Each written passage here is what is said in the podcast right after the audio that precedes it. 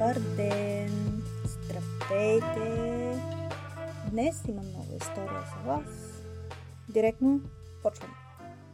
Историята е за победителя от лотарията Ейбрахам Шекспир и тъжната му съдба. Така, ползваните ресурси ще са в описанието. Сигурно много от нас са си мечтали да спечелят от лотарията или от тотото, както се пада, както искате го наречете. Някои от нас искат големи къщи, лъскави коли и почивки около света. Други искат просто да се измъкнат от бедността. Някои биха дарили огромни суми за различни благотворителни каузи. И всички други възможни начини по средата да бъдат изхарчени обикновено големите суми, които примамват хората към участие в лотарията. Какво бихте направили вие с парите? Как бихте се чувствали след като тежестта на финансовото бреме падне от раменете ви? На един малък процент от хората това се случва. Един от тях е Ебрахам Шекспир. Човек с имена на велики личности, чието успех трудно би бил изравнен, бих казал. Все пак името е страхотно. Ебрахам е роден на 24 април 1966 г. в Лейкланд, Флорида. Той е най-малкият от 4 деца. Има несполучливо образование, отпада от училище след 7 клас. Не може да чете и пише. Сега как точно е стигнал до 7 клас, без да може нито да чете, нито да пише, не знам, но справил се. Юношеството му е бурно. Каране в затвор за непълнолетни няколко пъти, защото е осъждан за кражба от магазин, влизане в злом, нападение над приятелката си. Скоро след като излиза от затвора, в който го вкарват в крайна сметка, започва да работи тук-там каквото намери, за да се издържа. Майка му Елизабет казва, че той е усърден работник. Те са много близки. Тя също казва, че Ебрахам се е стараял да не остава без работа. Винаги да се работи, да се намира какво да се прави, да се изкарват пари, за да се издържа. Ебрахам става баща за първи път, след като Антуанета, гаджето с което често се събират и разделят, ражда син, който наричат Моисей. Ебрахам обожава Моисей и въпреки, че в последствие с Антуанета се разделят, Ибрахам се вижда с Моисей възможно най-често. В октомври 2006 година той е арестуван, защото не е плащал детска издръжка на Антуанета, възлизаща на стоеност 8000 долара. Прекарва 3 дни в ареста, плаща 200 долара от дължилата сума и е освободен. Общо взето се старае да бъде добър баща, но просто няма пари. Същата година Ебрахам е на 41 години, има 5 долара в джоба си и работи за под минималната заплата. Няма кола, няма шофьорска книжка, нито кредитна карта. Работи като буклукчия, товаро-разтоварач, помощник на шофьор и всичко, което може да се свърши днес за надник. Това и прави един обикновен ден на 15 ноември 2006 година.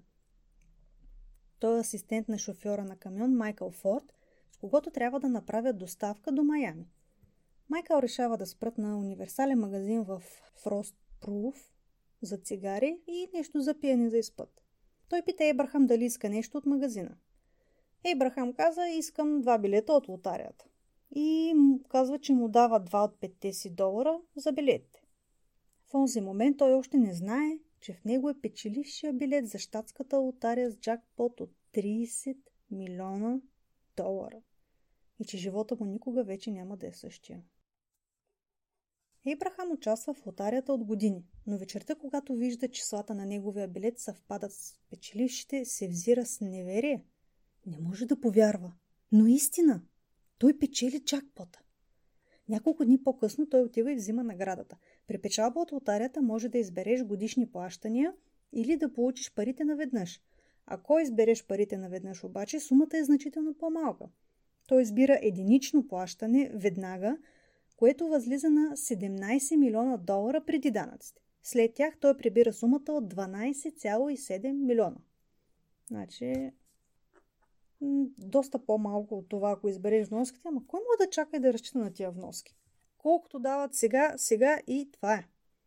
И така, от работа, за да свърже двата края ден за ден, той става мултимилионер. Скоро ще разбере, че това е най-хубавото и най-лошото нещо, което му се е случвало. Първоначално Ибрахам решава да се угоди. На повечето места пише, че първо си е купил къща и кола, но пише и, че първо е наваксал с парите за детска издръжка и че е отворил тръстов фонд на сина си с 1 милион долара вътре. Той се изнася от дома на майка си, където живее откакто е излезнал от затвора и се мести в новата си къща, която е в затворен квартал и е на стойност малко над 1 милион.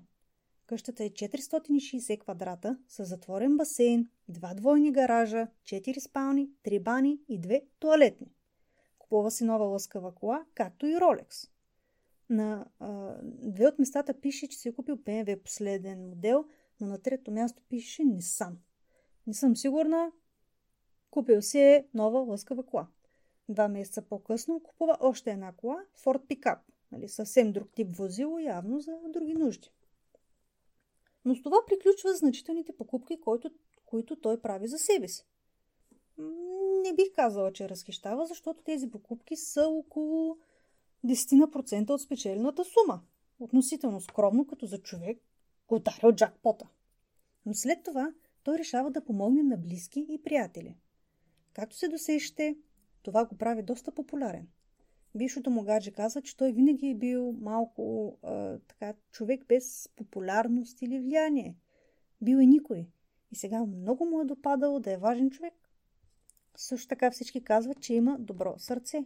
И това е момент, в който двете неща в комбинация водят до раздаване на пари на килограм, както се казва. Раздава на приятели и познати над 1,75 милиона. Раздадени. Плаща ипотека на приятел на стоеност 185 000 долара. 53 000 долара ипотекът на съсед. 60 000 долара ипотека на човек, чиято фамилия дори не знае. Хранителни покупки на случайни хора.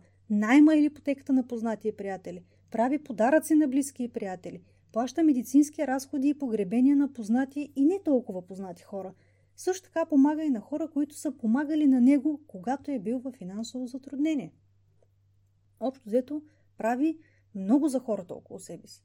Говори се, че много му е харесвало вниманието от всичко това, както и че е изпитвал удоволствие от това да помага.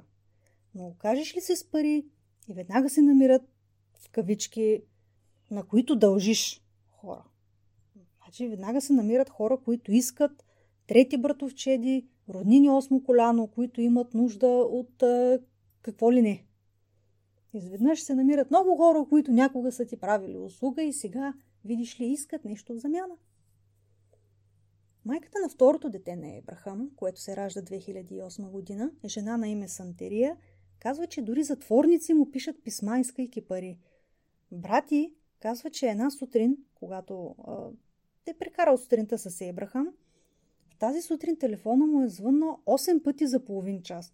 И всички тези обаждания са от хора, които искат нещо. Искат, само искат. С времето всички тези непрестанни молби за пари от Сулю и Пулю натежават на Ебрахам. И не след дълго му идва в повече.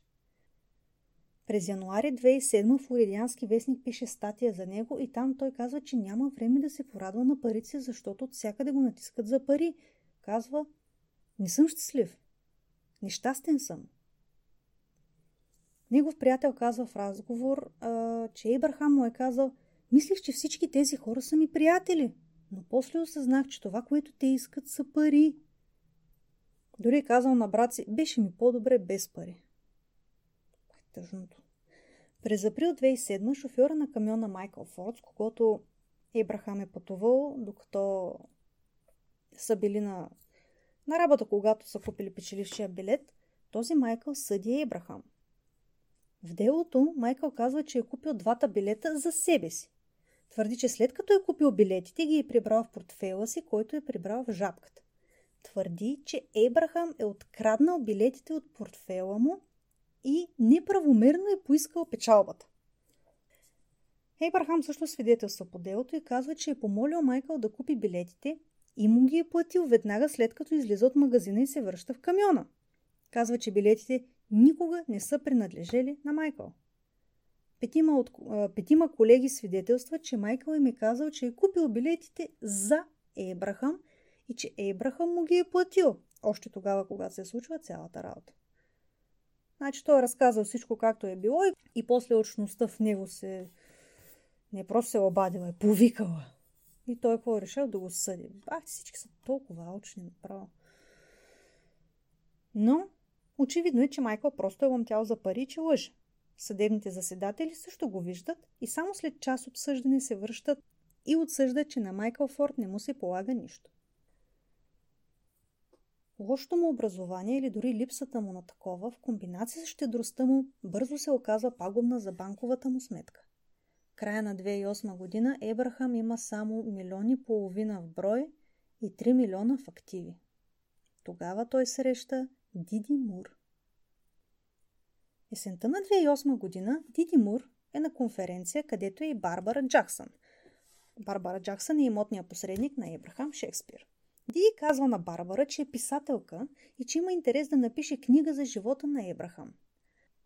Барбара казва, че ще се опита да уреди тримата да се срещнат в следващите седмици, но го прави без да проучи Диди. Нали, не проучва какви книги пише, добра ли е в това, с коя агенция работи. Просто явно и повярва. И така не я проучва и не успява да види, че Диди няма образование или опит в писателството. Така че откъде на къде. Но това е. Когато Барбара среща Диди, Диди е в инвалидна количка и Диди казва, че наскоро е била в автомобилна катастрофа. Диди е, е била в автомобилна катастрофа, но това е било 3 години по-рано. 2005 автомобил с двама човека се пристроява в лента, лентата на Диди и се сблъскват в джипа й. Хората в колата загиват. Диди се отървава с травми, но без опасност за живота. На 3 октомври 2008 Барбара, Ебрахам и Диди се срещат на вечеря. Това е само няколко седмици след конференцията, на която Диди и Барбара се срещат, на която конференция Диди още е в инвалидна количка. Но на срещата, само няколко седмици по-късно, когато се срещат, Диди вече не е в инвалидна количка. Не само, че не е в инвалидна количка, тя е на високи токчета. Значи няма никакъв спомен от травми. Диди каза на Барбара, че излекуване благодарение на някаква чудотворна подводна терапия. Малко подозрително, ама какво да питаш сега? Казва, че е имала проблеми и излекувала се. Какво да, какво да, нали? Сега, животът, да разгледаме Диди Мур във времето преди да се срещне с Барбара и Ебрахам. Диди е с рождено име Дорис Ема Донаган. Диди днес дължи по-добре от Дорис – и е 6 години по-млада от Ебрахам. Израснала е в бедност в Ривървил, Флорида. Майка й смята, че това е причината Диди да иска луксозен живот, за който тя лъмти през целия си живот. Диди е описвана като пишна, натруфена, харизматична жена. Не толкова привлекателна, но добре облечена. След гимназията тя става сертифициран медицински асистент. Омъжена е за Джеймс Мур, от когото има син. Бракът им продължава 17 години. На 34 години, докато все още е омъжена за Джеймс, Диди започва да се среща с 23 годишния Шар Красински. Тя работи като медицински асистент за агенция Аркадия Healthcare. След година тя става офис асистент в същата фирма. След още 6-7 месеца казва, че иска да отвори клон на същата фирма в град Плант. Иска да разрасне фирмата, за която работи. Предложението й се приема. Клонът отваря, но не след дълго старши служител на фирмата забелязва засилено харчене на пари. И също така забелязва, че бизнесът губи пари. Оказва се, че Диди е присвоила незаконно над 60 000 долара. Аркадия предава информация на полицията, но преди да бъде разследвана, клонът на фирмата подозрително се подпалва. По някаква невероятна случайност, само документи са изгорели в пожара. Офис оборудването е преместено точно преди пожара. Случайност? Не мисля. Една такава картинка имаше на време в Фейсбука. Но разследващите пожара не могат да докажат, че Диди е виновна за него. Така че, каквото е това е. Затова Аркадия и Диди се споразумяват. Диди ще им плати 25 000 долара и всички разследвания и обвинения ще бъдат прекратени. Обаче, когато става време, вместо да им плати, Диди ги изнудва. Според биш техен служител, тя им е казала, че ще отиде при пресата и ще им каже, че Аркадия, нали, фирмата за медицинския персонал, където работи, съзнателно наема хора с спин, което не е вярно. Но преценката на фирмата е, че медийният скандал няма да си струва това, което Диди им дължи, затова се отказват да я търсят отговорност. Защото тя ще направи цялата геротия, ще дигне скандала и докато се съдят и се разтури цялата работа, бизнесът ще изгуби твърде много пари. Затова решава, че няма да се разправят с Диди и ако може да става и да се маха и няма да търсят нищо от нея.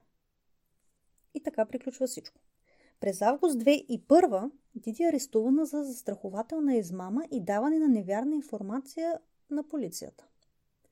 Тя дължи 46 000 долара на линк за а, купен от нея Линкъл навигатор, нали, кола, който банката е заплашила, че ще си го вземе, тъй като Диди не е правила вноски напоследък.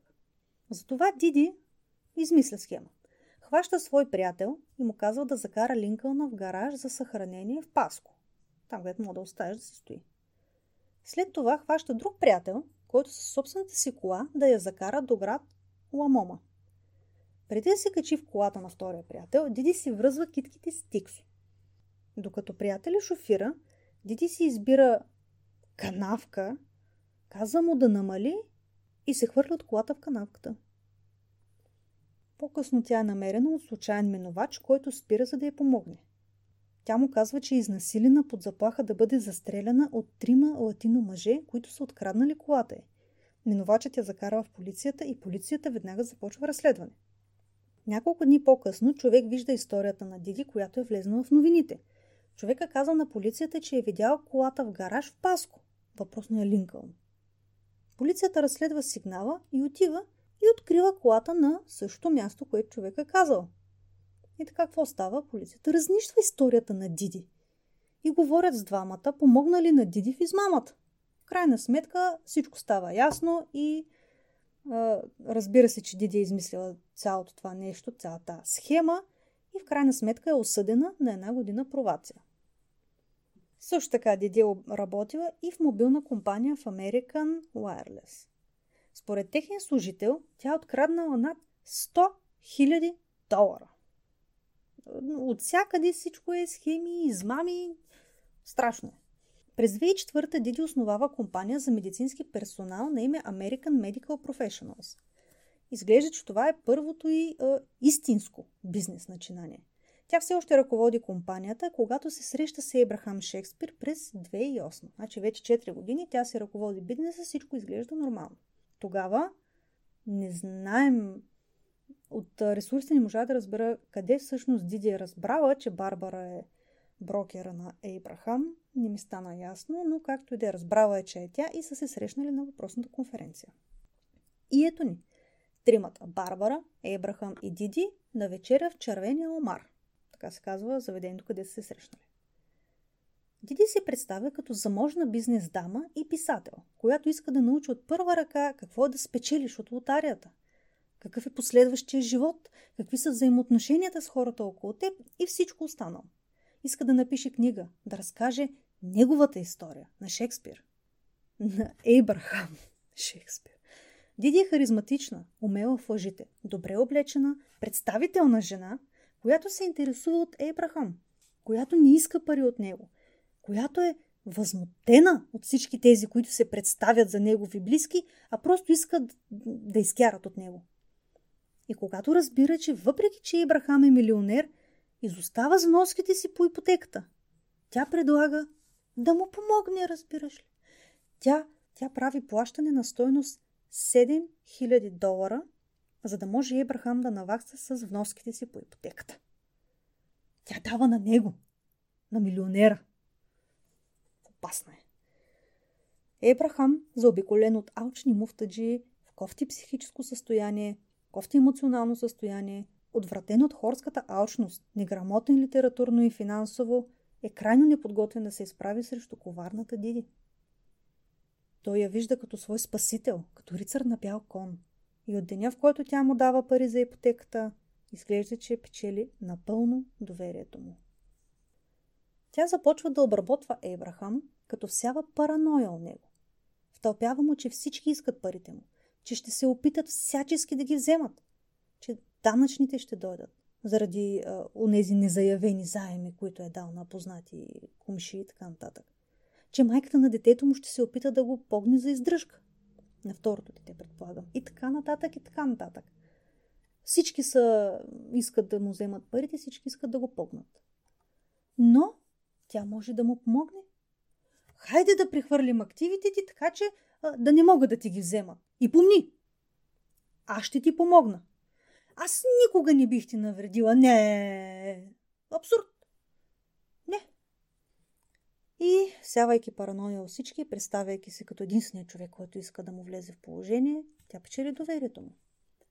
През декември 2008 или януари 2009, някъде там, между зимния сезон покрай празниците, Ибрахам дава на Диди четвърт милион долара, за да може с тези пари тя да плати на данъчните.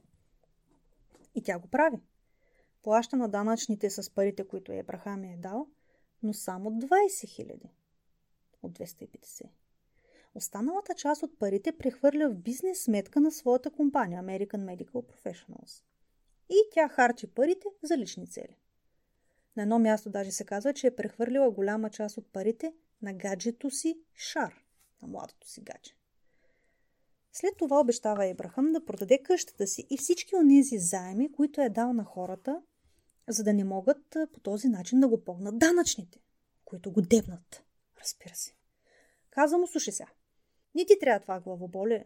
Що не ги продадеш всички тия неща на мен? Аз съм свикнала да се занимавам с такива неща, защото съм бизнес дама. Ще се оправя по-лесно, а ти ще разполагаш с парите си. Всички печелят. Всички до един. Ебрахам доволен, че някой иска да му помогне, че ще го отърват от тия сложни работи, които той без това не разбира. И, знайки, че той ще си разполага с неговите си парички, разбира се, се съгласява. Адвокат на име Хауърд Стицел изготвя документите по сделката. Така че Диди купува едномилионната къща на Ебрахам за 655 000 долара. Значи за половината горе-долу тъй като къща е над милион, ще е наполовина. Идеално. След това, с допълнително плащане от 185 000 долара, тя откупува всички заеми, които Ебрахам е дал на хората. Заемите, които той е поел от хората, с оговорката те да му ги изплащат на него, без лихви. С това плащане от 185 000 долара, тя купува имоти и активи на стойност 3,5 милиона долара крайна сметка, след като Ебрахам продава на Диди Мур всичките си притежания, за да не го погнат него данъчните, всичките му притежания, той печели около... Не, не печели, той получава реално около 5 цента за долар. 5 цента за долар за своите притежания му е дала тя. Това е, това е повече от грабеж. Това е страшно. После Диди разбира, че Ибрахам има сметка с малко над милион долара в нея. И тази сметка е а, като допълнително пенсионно осигуряване. Това е дългосрочна инвестиция, която се прави при застраховател, където докато можеш да внасяш пари, си ги внасяш. И които пари после се конвертират в периодични плащания до живот. Значи точно допълнителна пенсия. Тя му казва, че тези пари не са в безопасност в тази сметка.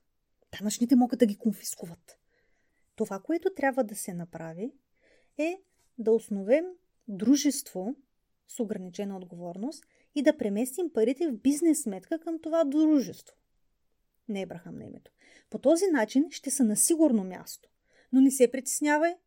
Няма страшно. Аз ще се погрижа за всичко. Отново, Нали, правителството те преследва, искат ти парите, аз ще ти помогна, те ще ги вземат. Ето така ще направим, за да не ти ги вземат. Той естествено и вярва. Що да ни е вярва? Няма причина да се съмнява в нея. И, и така Диди отваря бизнес сметка и двамата са титуляри. И името на Диди фигурира там, както и името на Ебрахам. в а, Банка на Америка и Ебрахам отива заедно с Диди в банката, за да подпишат документите и да прехвърлят парите от неговата сметка към общата бизнес сметка. Там Ебрахам изказва известна загриженост пред менеджера в банката за това, че и името на Диди е на сметката като титуляр, тъй като тя е изпълнителен директор на дружеството.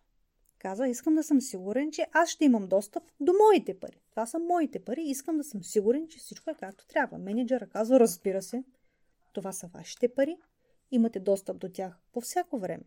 Тя също е на сметката като титуляр, защото тя е ваш бизнес партньор. Има същите права като вас, тъй като е титуляр по сметката. И Ебрахам каза, да, добре, щом аз имам достъп до парите си през цялото време, всичко е наред. На нея имам пълно доверие всичко е както трябва. Само, че Ебрахам не знае, че Диди се връща в банката и казва на банковия менеджер да махнат достъпа на Ебрахам от сметката. Но менеджер отказа. Казва, не мога, той си има правомощия, тази сметка си е на двама ви и той като менеджер може само да им съдейства в ползването, не може да ограничи никой от тях по никакъв начин. След отказа от банката, Диди прави вид пълномощно, с което да премахне Ебрахам от като титуляр в сметката. И тя прави това пълномощно, уж от негово име със сигурност го е излагала нещо, да може той просто да подпише документите и тя ги е пратила в банката по факса. И както и да извъртява го е, и така е примахва Ебрахам Шекспир от достъп до парите в сметката. Също така Ебрахам не знае какво прави Диди с парите. Сметката има около 1 95 хиляди и Ебрахам няма вече достъп до тях. Менеджера на банката е подозрителен към Диди и тя го разбира. Веднъж, когато явно е задавал много въпроси или по някакъв друг начин не показва, че не й вярва, Диди се е опитала да му даде чек за 20 000 долара като подкуп да си затвори очите. Менеджера обаче взима чека и го дава на отдела по вътрешно разследване на Банка на Америка и им разказва всичко, което се е случило. Защото е убеден, че тя се опитва да открадне всичките пари на Ебрахам Шекспир. Брал на менеджера хем не е коруптен, хем иска да предпази човека. Менеджера вече не работи там, но е дал интервю за едно от предаванията, които са правили по случая, че му се иска корпоративната охрана да се постарава повече в проверката на този случай, защото вярва, че е можело той да приключи по съвсем различен начин, ако това се бе случило. Както и да е, извъртяла го е по някакъв начин. Чух едно обяснение, беше много сметки, прави една сметка, прави нова сметка на дружеството, там подава някакви документи към банката, че Ебрахам е, е извършвал някакви престъпни дейности, затова трябва да се махне от бизнес сметката, за да не, бъдат подвед, за да не бъде подведено цялото дружество под наказателна отговорност и тогава, може би тогава е поискала и на Ебрахам съгласието. Като го извъртява с някакви документи, той да знае какво е подписвал. Та, така е успяла да го направи. Не е много добро обяснение, ама това е което разбрах. Съжалявам, че не е по-детайлно. В деня след който Ебрахам е премахнат от сметката, чек за 250 000 долара е платен на бизнес, собственост на Шар, гаджето на Диди. След това Шар прехвърля парите в собствена лична сметка. Същия ден още един чек за 250 000 долара е платен на данъчните. Но е изплатим от името на Диди с инструкции на гърба гласящи не са необходими по предназначение. И така уж са за данъчните, но всъщност Диди ги прибира и ги депозира в сметка на нейната фирма. Около 450 хиляди долара са платени на фирмата на Диди през следващите няколко седмици.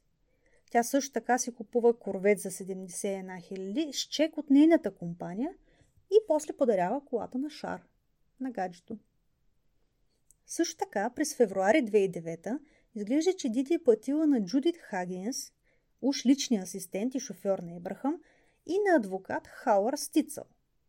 Двамата са получили по 2000 долара от сметката на дружеството на Ебрахам, уж за предоставени услуги.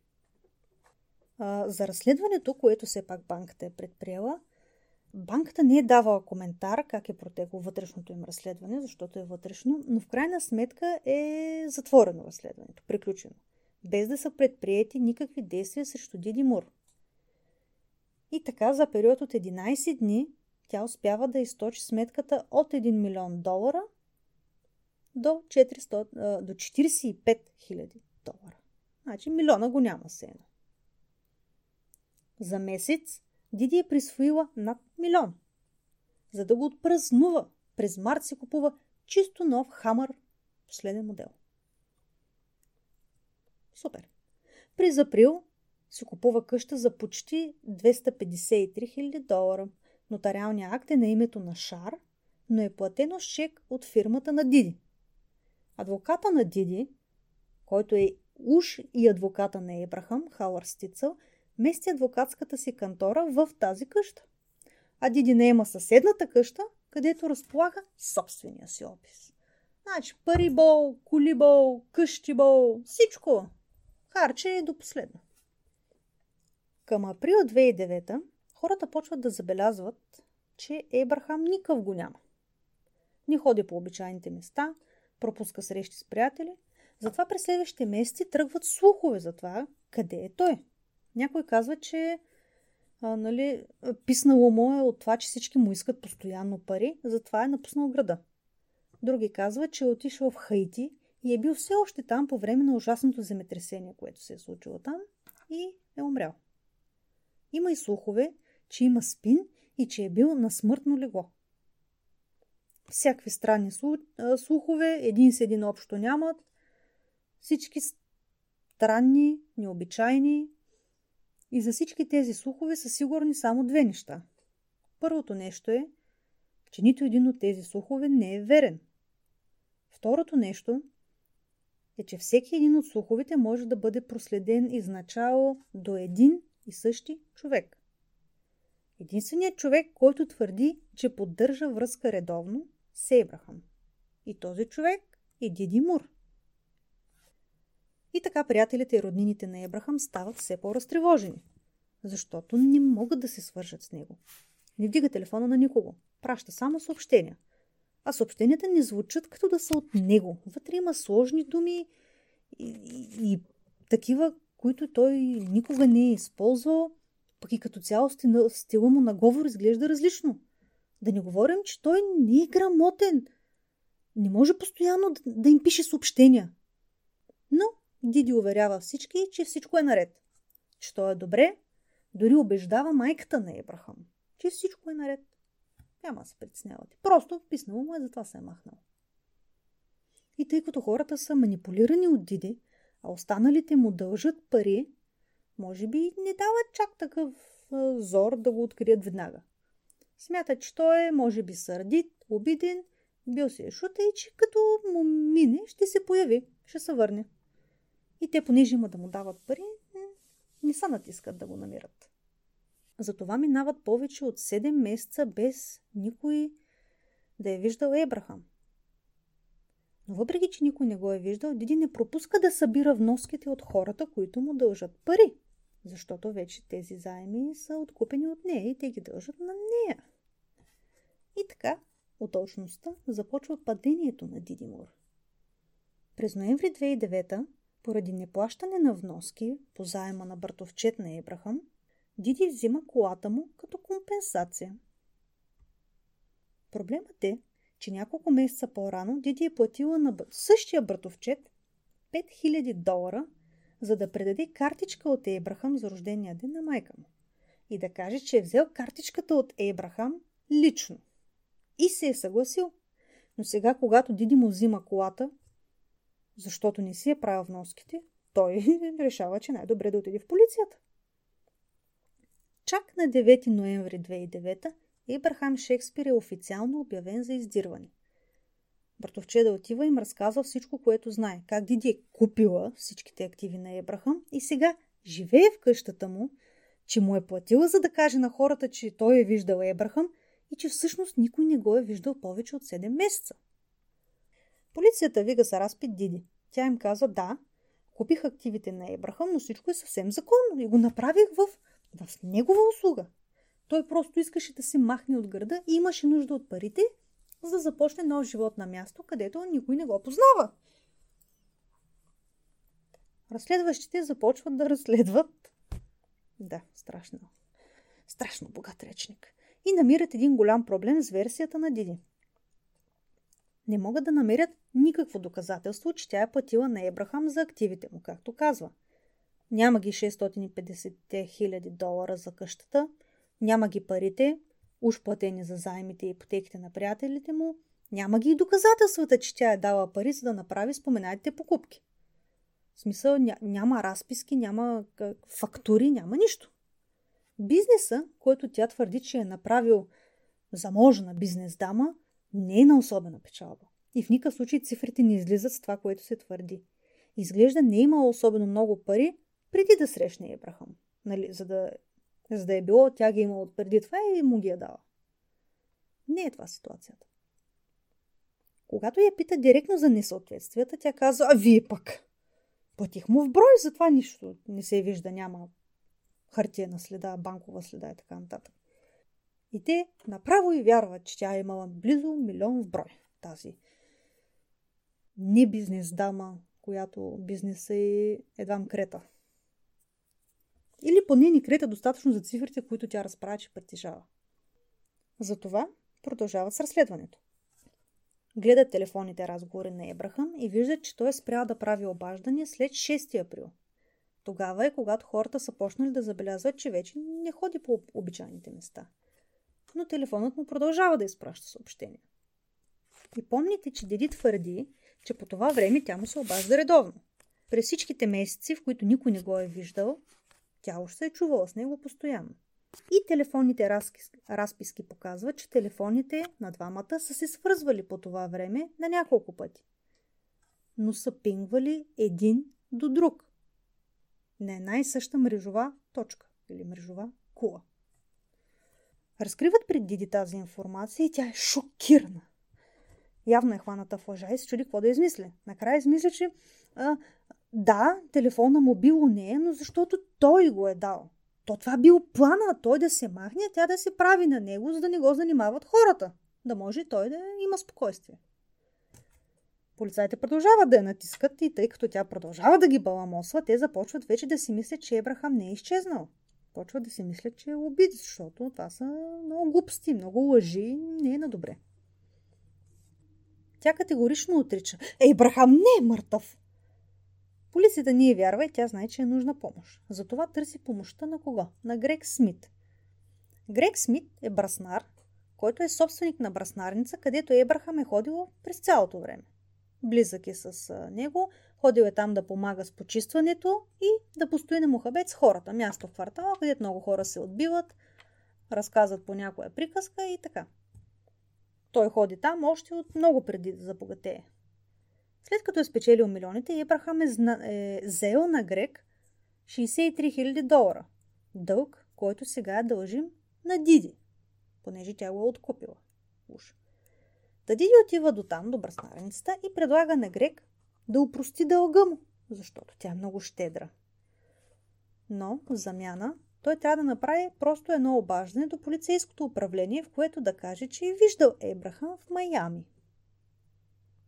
И Грег притегля възможности 63 000 долара срещу едно телефонно обаждане. Какво да избере? Съгласява се. Но проблема е, че нещата се случват набързо.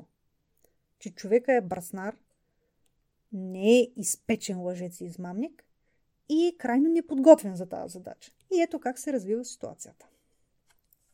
Една вечер един от детективите по случая се прибира към вкъщи и тогава му звъни телефон. Гласът по телефона му казва Грек, казва. Е, исках само да ви кажа, че тък му видях Ебрахам Шекспир в Майами. Директно. Детективът го пита. Откъде знаете, че е бил Ебрахам?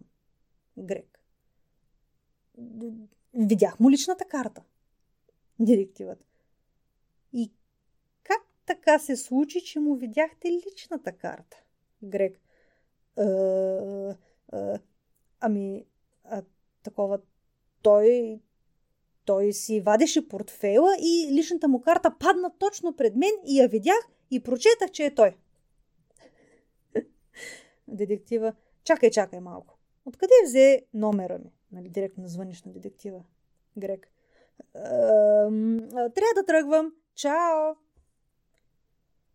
И това, ако е вашия резервен план за отърваване от полицията, направо не знам. Обаче пък би било чудесно, ако всички престъпници и техните съучастници са толкова ужасни лъжци, колкото Грек Смит бих казала. Мисля, че щеше да е прекрасно място света. Или поне много по-прекрасно място. Детективите успяват да проследят обаждането и отиват да се срещнат с Грег Смит, защото са разбрали, че той го е направил. Отиват и го питат дали той се извършил обаждането и той признава. Все пак човека нито се е опитвал да ги лъжи, нито се е старал, нито изобщо е щял да успее, така че добре, че не го е правил. И разказва им цялата история. Няма какво да, да кри, да лъжи и така нататък. Директно им разказва цялата история. Че Диди му е обещава да опрости дълга му в замяна на обаждането. Детективите казват на Грек, че тяхната теория е, че Диди е направила нещо лошо на Ибрахам. И Грек се съгласява да им помогне. Сега имат някой отвътре, който да помогне на полицията. Ето как. Грек взима едно празно кенче Red Bull. Успява да махне горната му част, слагат вътре записващ микрофон и после връщат горната част на кенчето и изглежда като обикновено кенче Red Bull. Но всъщност вътре има микрофон. И Грек слага кенчето в колата си и записва всеки негов разговор с Диди Мур. А, доколкото разбрах, самата идея си е била на Грек Смит и даже той ми е показал как а, цялата работа с кенчето той го е направил и изглеждал супер реалистично. Нали? Кенчето си е изглеждало все едно някой си е взел пълно кенче и вътре има течност си пише колата. Та негова е идеята. Човек наистина е искал да помогне. Явно се е съгласил само заради парите и сега като се замисля направо не знам дали изобщо се е старал да бъде убедителен, когато се е обадил на детектива, да му каже, че е виждал Ебрахам в Майами. Може би изобщо не се е старал да е правдоподобно, просто да е направил това, което Диди иска, за да му прости парите, пък... Де да знам. Така звучи. Както и да е. Кенчето не е пълно средбо, вътре има записваш микрофон, който стои в колата.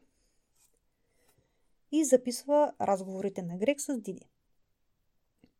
В един разговор Диди искал да Грек да изфабрикува писмо от Ебрахам до майка му, в което писмо да се казва защо е напуснал града и да увери майка си, че е добре и че иска просто да бъде оставен на мира. На записа Диди чете писмото на глас и го обсъждат, а, притеглят, нали, какво пише, как да го каже, мисли ли Грек, че това звучи като нещо, което Ебрахам ще каже. Обсъждат писмото, доискусоряват го и всичко това го има на записа. И после заедно Диди и Грек отиват до дома на майката на Ебрахам, където го пускат в почтенската котия. Там детективите взимат писмото преди майката на Ебрахам да го е получила, защото те ги следят. И сега притежават писмото, фалшивото писмо от Диди, и записа, в който Диди го съчинява. Тя го съчинява и го подготвя и го предлага на Грек. Супер доказателство. Няколко дни по-късно Диди отново се среща с Грек и Грек отново записва разговора. Този път, за първи път Диди признава, че е възможно Ебрахам да не е изчезнал, че е възможно да е мъртъв, но че тя, разбира се, няма нищо общо.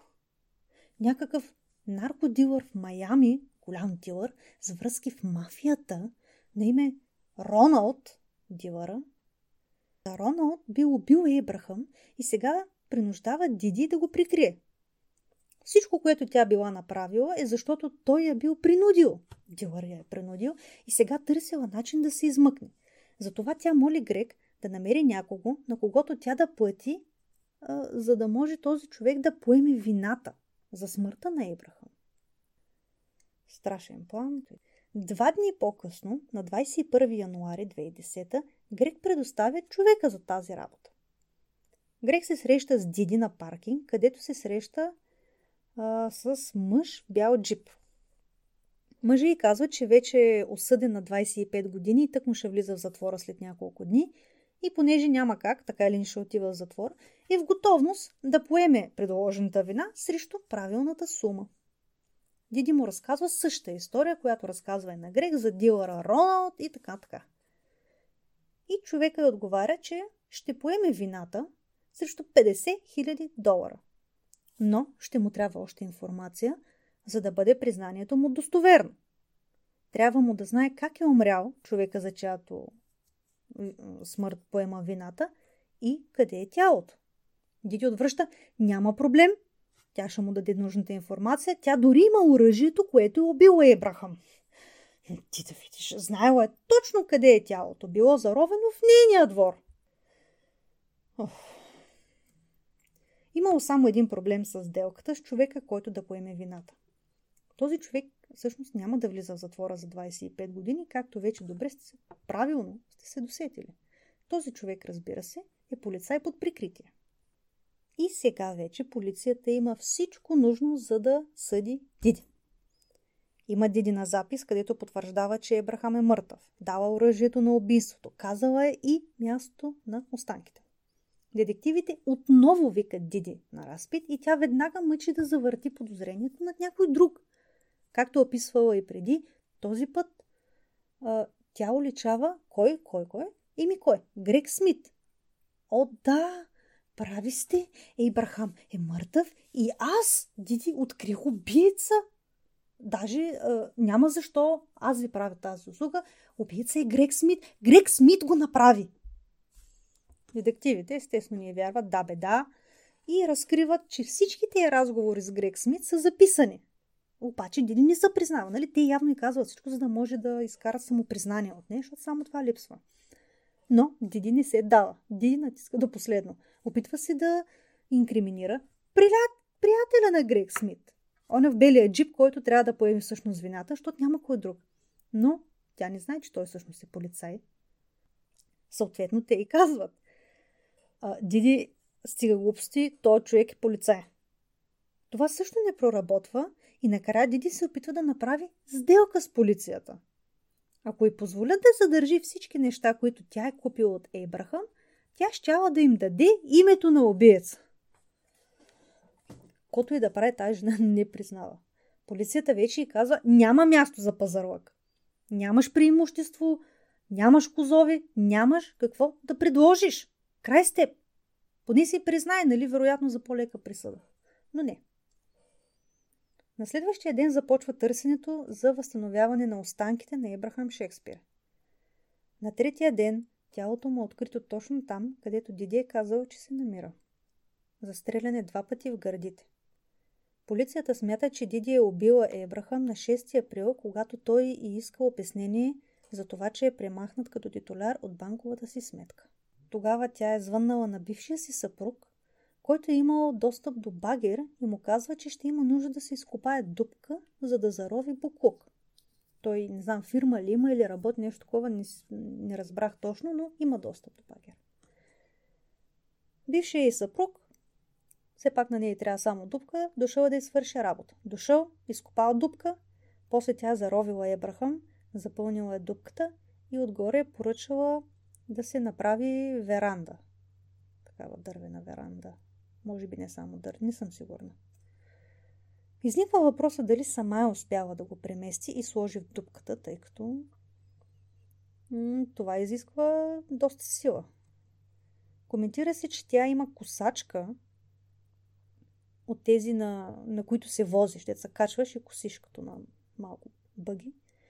И също така косачката има и ремаркенци и се спекулира, че е трябвало само да го качи на ремаркенцето и вече с косачката може да го премести от, примерно, от къщата до двора, където е изкопана дупката. Няма твърди доказателства, че някой е помогнал. Полицията не смята, че бившият съпруг е знаел за ситуацията или че е помогнал с каквото и да било, освен с това, че е изкопал дупка под фалшив претекст. На 1 февруари 2010 смъртта на Ебрахам Шекспир официално е обявена за убийство. На следващия ден Диди Мур е арестувана и обвинена в убийството му. Процесът срещу нея започва ноември 2012 на обвинението му отнема само 11 дни, за да изложи доказателствата срещу Диди Мур, включително записаните на раз... записите на разговорите, снимки на верандата и ужасни снимки на останките на Ебрахам Шекспир, открити там, където тя е посочила. Писмото, което тя пише от името на Ебрахам до майка му, също е прочетено по време на процеса. Защитата на Диди продължава само 5 минути. Адвокатът ти посочва на съдебните заседатели, че повечето доказателства срещу нея са косвени и поисква от тях да помислят над версията за наркодила Роналд и сами да решат дали може да е истина. Което е бих казала слаба защита, ама по този случай няма защита. Евентуално, ако мога да хвърлиш съмнението към някой друг, обаче при тези доказателства, които имат срещу нея, човека няма какво толкова да каже този адвокат. Няма смисъл. Обвинението използва заключителната си реч, за да успори истинността за версията за дилъра Роналд. Точно обратното. Казва, че Роналд е измислено олицетворение на всички лоши неща, които Диди е сторила. Придава, придавайки всички тези черти на измисления герой, тя успява да живее с това, което е извършила. Последното, което правят преди да оставят решението с ръцете на заседателите, е да пуснат клип от разпит на Диди, където детективи многократно я питат кой е застрелял Ебрахам, на което тя отговаря Вие знаете кой е застрелял Ебрахам Шекспир. И така отново я питат и тя отново отговаря и отново и отново. Обвинението пуска този запис и след това се обръща към заседателите и каза Базирайки се на доказателствата по този случай, вие знаете кой е застрелял Ебрахам Шекспир. Направо като изкарано от съдебна драма на телевизора. Заседателите заседават само 3 часа преди да намерят Диди Мур за виновна по обвинение в убийство първа степен, което е предумишлено убийство. Нали, тежко. Съдята осъжда Диди на доживотен затвор без право на предсрочно освобождаване. Дори в затвора Диди не се е отказва от, сме, от схемите си. В писмо до предаването American Grid, което са направили епизод по този случай, тя пише в писмото, че тя е истинската жертва и че тя е тази, която е убита от съдебната система. И след това иска 250 хиляди долара за фонда за защитата Разбира се. Но казва, че ще се примири с стартовата сума от само 399,90. Нали, направо като изкаран от а, телешопа. Или от която е да е реклама в телевизията. И трябват ми 250 хиляди долара. Обаче, ще се премира с първоначална сума от а, 399,99 промоция. Право не знам какво да кажа. Това е историята на некъсметлията Ейбрахам Шекспир, който спечели от лотарията, но изгуби всичко.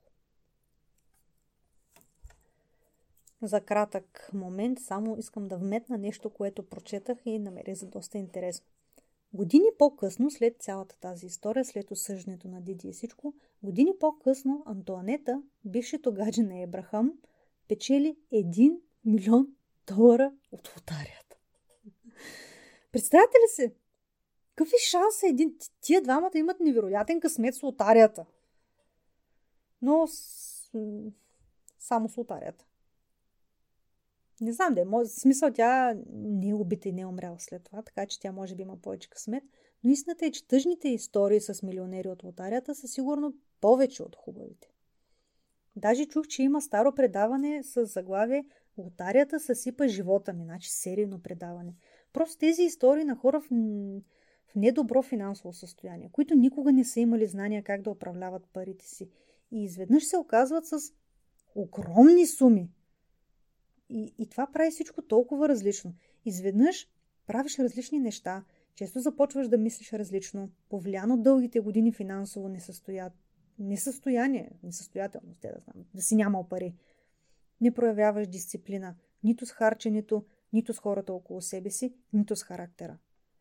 Твърде често проваляш връзки с хубави хора и се издушаваш с кофти хора. Навлизаш в света на наркотиците и а, безкрайен външен вид в кавички разкош – но всъщност едно пишно, но празно съществуване. Често се стига точно до там.